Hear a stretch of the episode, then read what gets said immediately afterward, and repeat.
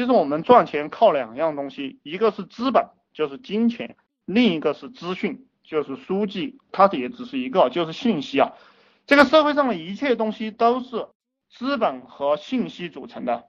资本和信息，你们有没有听过罗斯柴尔德家族啊？罗斯柴尔德家族是最牛逼的这样一个银行家吧？你也可以这样讲他，财团也可以这样讲他。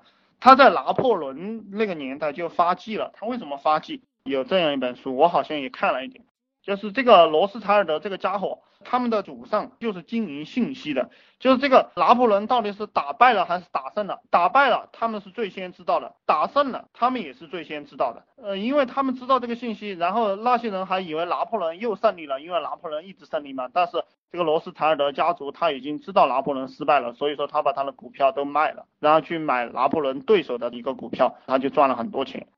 啊，这个就是信息。所以说，大家要做好一个老板，要不断的去摄取这些有用的信息。你天天的任务就是不断的去摄取有用的信息，因为你没钱嘛，你不摄取信息干嘛呢？对不对？信息就是金钱，信息跟金钱是没有任何区别的。我往深了给大家讲，就这个世界上的一切东西，它都可以相互转化，能量可以转化成物质，物质可以转化成能量，信息它也是。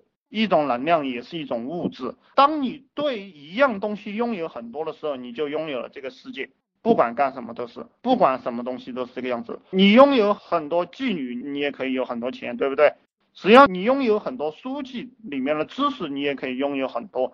这个世界就是这么奇怪，只要你拥有一样东西，拥有的非常多，那么你就可以拥有整个世界。最轻松的是什么？你认为你最喜欢干、最轻松的是什么？你就去干那个东西，然后不断的拥有那个东西，你就可以拥有金钱。所以赚钱就这么容易，能听得懂吗？我讲的这个东西，我怕大家听不懂哈。还有一个就是说，其实我跟你讲的这些你弄懂了，你听懂了是没有用的。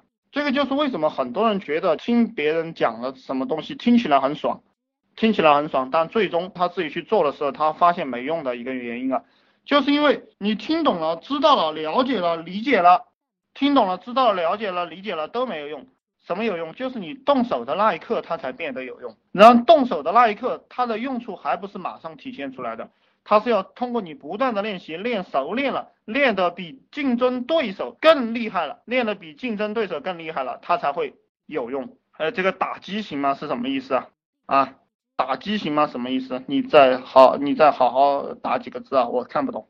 我们活人啊，你不能够驾驭别人，别人就要驾驭你，这个我想大家都明白，对不对？你不爬上去，你就在下面被别人剥削，你不当老大。那么你就天年老二。所以说，其实在我这里跟我混的人，我都告诉他们，你们都是老板，我不跟员工玩的。凡是有员工思想的人，我都不会跟他玩。然后我会按照非常高的利润分给他们。当然给你们讲还是这样一个套路，就是说还是鼓励你们吧。就是你不爬上去，那么你就永远在下边；你爬上去了，别人就在下面。因为这个社会本来就是一个金字塔结构，总是有不行的人在下面垫底。你们在什么样的水平，就去找什么样的人。然后我们找合伙人啊，这些东西大家记住啊。那你开始找合伙人的时候，不要去找比你厉害的人，去找比你厉害的人呢。很多情况下，大家要阴险一点，就是很多时候你培养一个人，或者是呃你跟着一个人混，他最终会变成你的竞争对手，背后会捅你刀子。这个大家要注意一点。所以说，开始的时候你们尽量找跟自己差不多的，或者比自己稍微弱一点的人，这个样子他也会听你指挥，也好带领。然后你找了比你强的人，他会东搞西搞的，最后会对你不利。就是你培养出来了你的竞争对手，到最后你还搞不赢。你的这几个兄弟啊，你带的这几个人，初期的这样一个小团队，怎么都要给大家讲清楚，千万不要有藏着掖着的，特别是当老大。当老大其实是一个蛮无聊的一件事情吧。就是因为你的心里面的所有的东西都要讲给大家，你不能够有所隐瞒。一旦你有所隐瞒，就会体现在你的脸上，体现在你的行为上。大家看你就有点萎缩，然后你讲话也不会有那么有穿透力，没有感染力，没有号召力，没有影响力。只有当你完对你那几个人完全坦诚的时候，你才会有感染力、号召力和领导力、影响力。包括这些政客。